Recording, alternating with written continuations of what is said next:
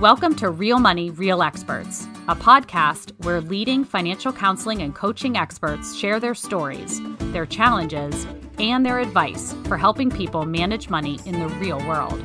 I'm your host, Rebecca Wiggins, Executive Director of the Association for Financial Counseling and Planning Education, or AFCPE. And I'm your co host, Dr. Mary Bell Carlson.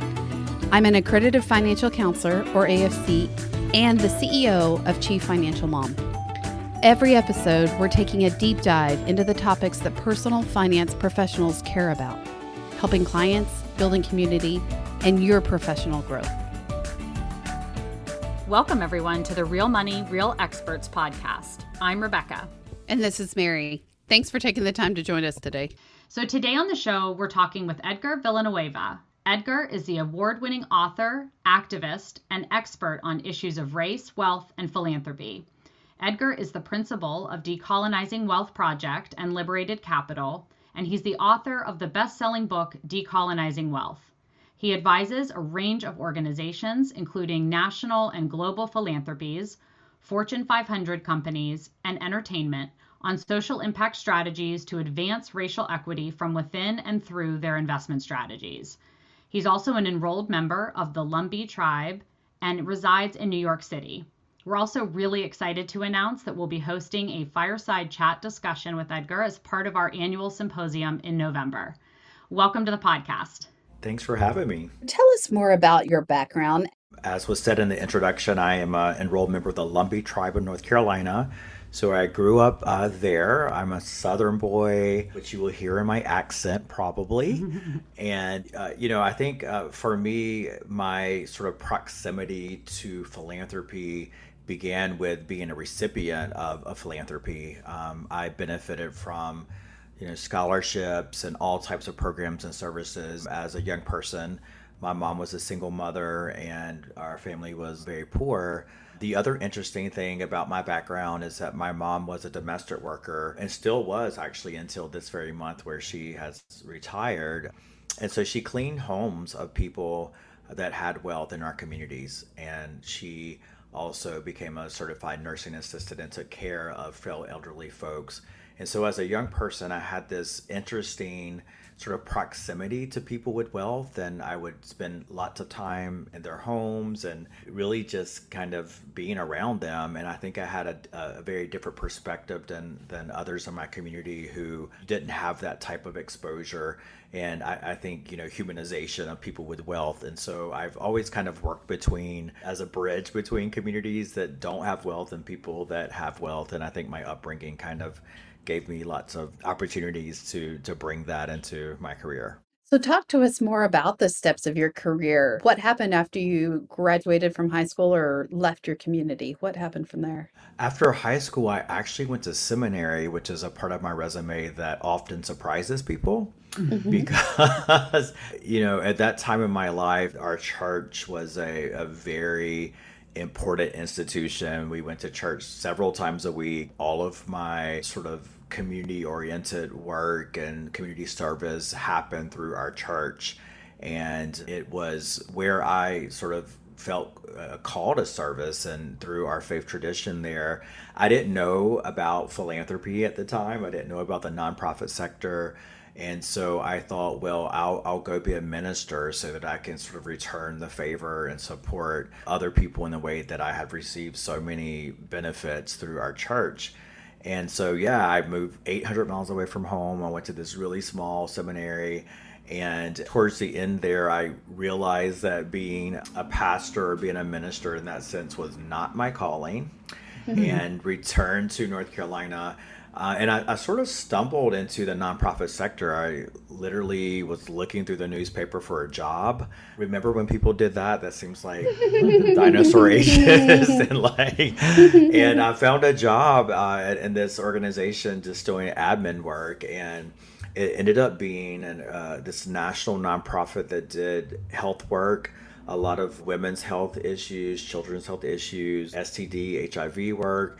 And I got politicized there. That's where I really began to understand that there were certain groups of people who had access to information and resources and there were others who didn't and there were political issues around that and there was a history around kind of how these things came to be i decided to go back to school at the university of north carolina in chapel hill for public health and got my graduate degree while i worked in this nonprofit where i just worked for phenomenal people who saw potential in me and i got promoted through the years and was working there for about six years while i finished school right out of graduate school, I got recruited to go work at a foundation, and that was my my entrance into philanthropy at age 28 where I became a program officer at this fairly large statewide private foundation in North Carolina.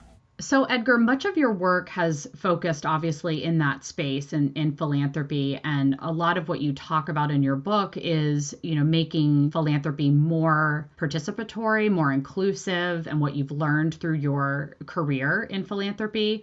I'm wondering if you can share a little bit more about that and how this applies to individuals in the financial counseling space. I guess, even from the field perspective, you know, as we're thinking about financial counseling as an industry, as a field, but also in practice one on one with clients. You know, what are some of those principles that you talk about in decolonizing wealth that you think are important for our professionals to understand? For me, when I entered the space of philanthropy, which is essentially working with money, I, I didn't come from uh, a family that had money and I had so much to kind of learn about how capital moves through communities, right? Also, personally, just to kind of really bring it home for um, the audience, it was the first time in, in my personal life that I actually was making money. Mm-hmm. I had, you know, worked as a, a, waiter for many years. When I was working at the nonprofit, I was beginning to make decent money. But all of a sudden, after graduate school, I was thrown into a position where I was making pretty serious money. And of course, I, I just, no one in my family could give me advice around what I should do with it. And, you know, in terms of investing or saving, or, you know, I was kind of thinking through like, should I buy a house? Should I not buy a house? Should I lease a car or buy a car? What's the best type of thing? So, you know, I had to really seek out advice around a lot of that as I began to think about how to you know become stable financially and to begin building wealth on my own. I kind of joke that I, I, did buy a house after my first year in that position and i say that i got my financial advice from oprah because when i was growing up i watched her show religiously and oprah was always kind of saying like you need to you need to buy land and you need to buy a home. That is the the foundation from uh, from which to build wealth. And so I had I felt this like urgency about buying a house. I don't know if that's still really true today, but at that time I, I think it was a good decision. But you know, for for me, moving into the space of philanthropy, it was really interesting to not come from wealth and all of a sudden to be the person who held the key to the treasure box. And I think, especially because of my identity as a Native person, I was such a rare phenomenon in the field at that time.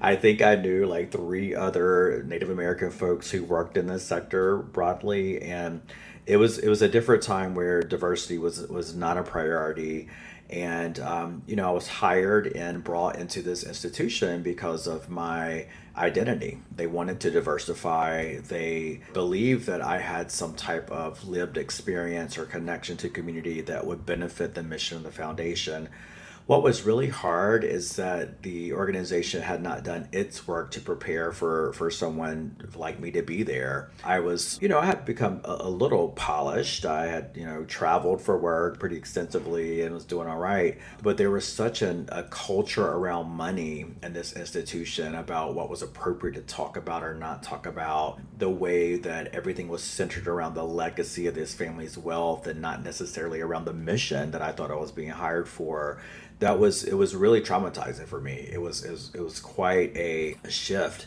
and all of a sudden having a little bit of money of my own, but more so the power and prestige of being at this institution, I was thrown into sort of social circles with people who had wealth and had had wealth for a long time and who lived very different realities from my own that were that that was all sort of a, a major adjustment for me. I began to understand in those moments that although I was passionate about public health and you know health justice or access to healthcare, I, I became increasingly more interested in how money operates and how capital is flowing through markets and who has money and who doesn't have money and why. And the folks who make decisions about money like why are they the ones who make the decisions or what are the real reasons behind this this race wealth gap that exists? And and so I um, I really threw myself into kind of understanding that and unpacking that and always kind of think back like you know i've loved public health but maybe i should have gotten an mba so i can because I, I, think that everything actually comes back to money. And as as a person coming from poverty and as a person coming from a, a faith tradition talking about money actually was almost taboo as well. It was sort of seen as an evil thing and people misquote this bible verse that that says the love of money is the root of all, of all evil and often say that money is the root of all evil. But i've come to come to understand that money actually is, is quite neutral and it's we as people who use money in different ways sometimes for good and sometimes for evil that that really need to uh, you know be examined and so yeah i think that it's it's really interesting. I think for financial counseling professionals it's really important to understand the origins of wealth in this country and to understand that the the folks that are receiving your services got to a place of needing resources uh, not because of necessarily a series of poor choices or you know a, a lack of ambition but poverty exists in the united states. Uh, it is a, a result of public policy. Poverty is also the result of theft where wealth has actually been taken away and extracted from indigenous and black communities and other communities of color. And in fact, there's a history in the United States that when communities of color have tried to build wealth, that wealth has been, you know, uh, taken away or, or destroyed. Take the Tulsa Massacre, for example, with the Black Wall Street. And so um, I think that, you know, often folks in this sector are working with individuals and supporting them and making choices, which is really important but it's important to understand that there's a larger system and a history at play that have led to the conditions facing the individuals that are being supported. And I didn't always understand that, right? I, I really subscribed to this individual responsibility that I, I, needed to work harder and harder and harder and, and work twice as hard to have, uh, you know, to be on the, the same level. And it's really exhausting. And I think coupling, you know, that individual support with that understanding that we all need to be advocating for changes in policies and systems that are contributing to poverty is, is equally um, as important as the individual choices that people are making. Yeah, that's really helpful, and I appreciate you saying that. Uh, you know, I think we all need to really dig into to the history and understand the origins, as you said, of wealth. One other thing that you mentioned that I thought was really interesting is that when you got to the foundation, I think it was in North Carolina, correct? Right. You said that they were looking to diversify but hadn't done the work.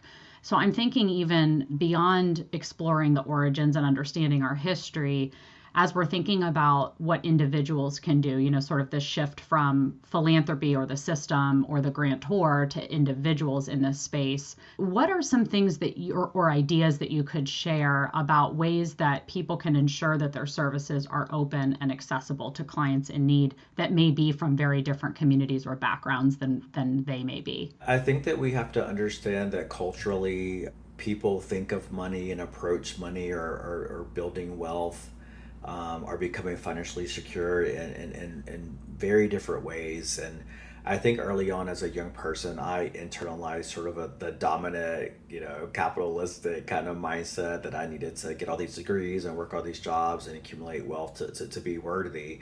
And I, have come to since understand that a lot of people, especially from my community, that's not necessarily their goal and it doesn't make them less than. You know, I think being, you know, no one wants to live in poverty, right? Folks want to have enough to take care of their family and to have their needs met but accumulating massive amounts of wealth is not necessarily the, the, the end goal for a lot of folks. And it's actually counterculture for a lot of people in my community where you don't find lots of millionaires and billionaires because as soon as we have more than we need our, our sort of cultural norm is to share and to give that away as soon as I was able to get financially secure, my immediate goal was I want to I needed to help my mother get financially secure.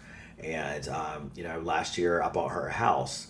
Um, she was able to retire this year because I, I, I said, you know, my mom is growing in age and I don't want her on her hands and knees cleaning other people's floors. Like, you don't have to do that anymore. I'm going to take care of you. And so I will probably never be like very, very rich because, you know, every dollar I earned is spread out between many, many people that I'm helping to take care of. And I'm totally okay with that, right? So, there is such a, a dominant narrative around hoarding resources and there are mindsets of scarcity that permeate um, our ideas around money that I think are a byproduct of colonization, actually. And, you know, I think we have to be careful not to impose those fears and those ideas on folks. While we are absolutely teaching them skills around money and managing money and, and being um, financially independent, I think that in times past, I was probably a little misguided by uh, folks who had influence in my life as a young person to, to make me think that I just had to, you know, uh, go a certain route. And I, I really kind of was working myself to death by working multiple jobs. And when that was really probably not necessary for myself. Edgar, your website and your book are entitled Decolonizing Wealth. And an interesting fact about the Lumbee tribe were the first people on North American continent to experience the colonization of Europeans. It obviously has greatly affected your work, but as you've stated, many financial planners and counselors really don't have any experience working with Native Americans. Can you tell us more about some of the unique challenges that Native Americans face related to personal finance? It's so funny. I uh, a researcher called me a couple years ago, and they were doing some research on people of color, millionaires and philanthropists and donors, and and um, sort of their their giving practices and, and trends uh, and sort of the transfer of wealth that's happening between between generations and wanted to um, talk with some Native American folks and I kind of laughed. I was like, I literally don't know anybody who has that kind of money because you know Native folks have been historically marginalized and prevented from building wealth for, for many, many, many, many years. You know, it's 500 years of colonization. And, you know, this is the, the oppression of Native peoples is not something that's just been happening, that just happened in the past. It, it's, it's relatively recent.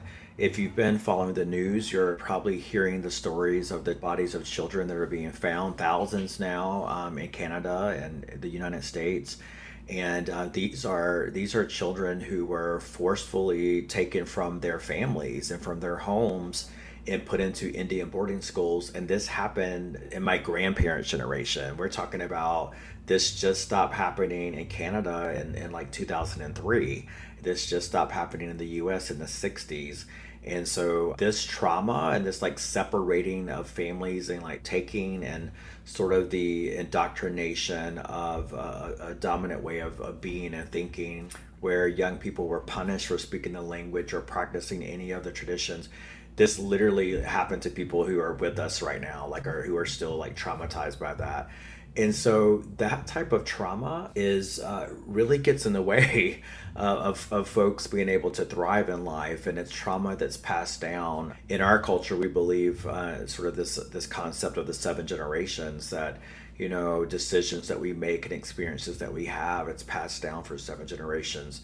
So we've been you know deeply impacted by a lot of racial violence in our communities and then also just other types of marginalization. You know, Apple Computer has been around longer than our right to vote, our ability to vote in this country. so, so you have to just like think about you know the the the oppressive types of policies and and systems that have been at play for a long, long time that have resulted in accumulated benefits for some people and accumulated disadvantages. Native people also, we're so deeply, deeply, deeply tied to land. And of course, if you understand or, or read about Native history, forced removal from, from land was another tactic and a thing that happened that is really detrimental to our way of being prior to colonization, we had very vibrant communities that were sustainable and deep connections to the land in ways that growing food and taking care of ourselves and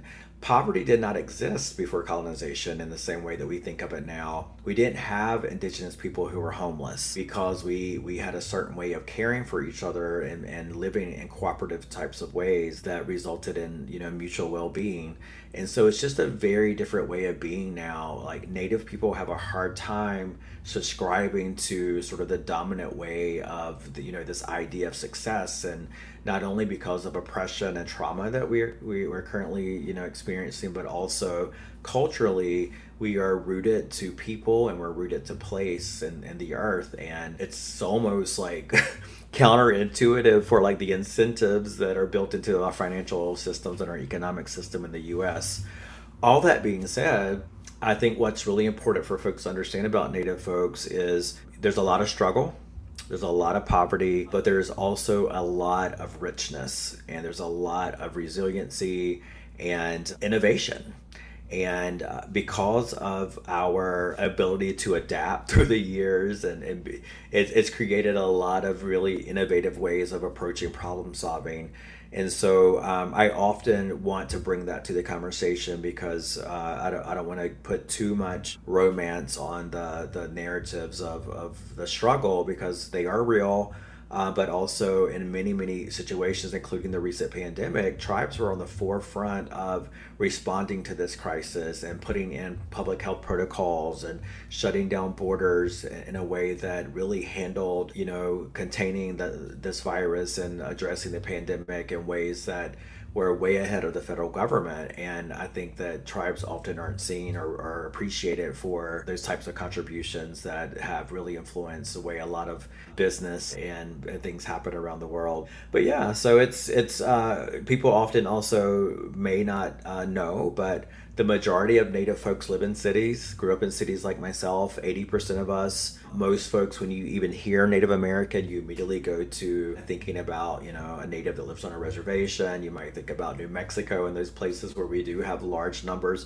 but the majority of us are uh, in cities living in la living in new york and uh, this is partly due uh, or in a great way due to the forced removals um, of native people from their lands. There's a large population in Chicago that has just resulted from forced removal and, and land removal po- policies that happened that kind of actually pushed natives to the city. So we're, um, you know, both tribal folks and we're very urban. And we live in and among all of you. That's wonderful. One of the favorite quotes of yours is you said all of us who have been forced to the margins are the very ones who harbor the best solutions for healing, progress, and peace by virtue of our outsider perspective and resilience. And I think that really sums up what you were just saying there. At the end of each interview, we like to get the guest two cents or biggest takeaways from our listeners. If you had one piece of advice to offer our financial professionals, what would it be? I think it would be to see yourself as a healer, right? Like your job is so much bigger than what's in the job description. it is actually to take on the identity that you are a part of a movement of folks in your field and across other fields like philanthropy where I'm working that that's actually helping to repair something that's broken. And you're helping to get money to folks and to repair this race wealth gap that exists that is you know breaking hopefully a, cycle of, of trauma and poverty for future generations. So own that title of healer and, and join this movement Awesome. Thank you so much for joining us on the show today. Will you just tell our listeners where they can connect with you? Sure. Our website is decolonizingwealth.com. You can subscribe to our newsletter, follow our socials there. Uh, my socials are at Villanueva Edgar on Instagram and Twitter. Wonderful. Thanks so much, Edgar. Thanks for having me. Rebecca, this is so interesting to always hear someone else's point of view. I really appreciate Edgar's viewpoint. And I think that's one of the perspectives that I like on this podcast is that we get different perspectives and we hear from different experiences. He said some things about being poor and, and poverty that I think relates regardless of skin color or race or background that poverty is difficult and it's a difficult cycle to get out of no matter what. I appreciate those that are helping others to break that cycle. He's doing so much for his family, but also helping others beyond just his own circles. And I think that's so important is to be able to help others outside of that cycle. Yeah, absolutely. He's he's really interesting. I actually read his book Decolonizing Wealth and thought it was really eye-opening and just as he talked about, I think he's really straddled different communities and, you know, had so many different experiences being on the philanthropy side and helping now, you know, those more on on the philanthropy side and foundation side, but certainly interested in in the work that our professionals do as well. I really appreciated him saying, you know, that I guess some of the takeaways that I had were around under the importance of understanding the origins of wealth and the accumulation of wealth in this country. And then also, you know, as we think about inclusion and belonging and trying to build accessible practices and, and also reaching out to people, as you said, that maybe you don't have as much familiarity with their beliefs or their culture that we understand that clients have different goals about what financial wellness means and looks like and what they want to do with their money that may be a little bit different than how we were raised or what we think is you know the best thing for them to do. And then i just loved that he said at the end that we think about our job as a healer. And i think that's just something that speaks to me personally. I just thought that was really beautiful. So I'm really excited for his interview. He'll be we'll be, we'll be doing a fireside chat interview for the symposium. We have a lot of really great speakers lined up for this fall. So if you're interested in getting registered, you can go to the website afcpe.org.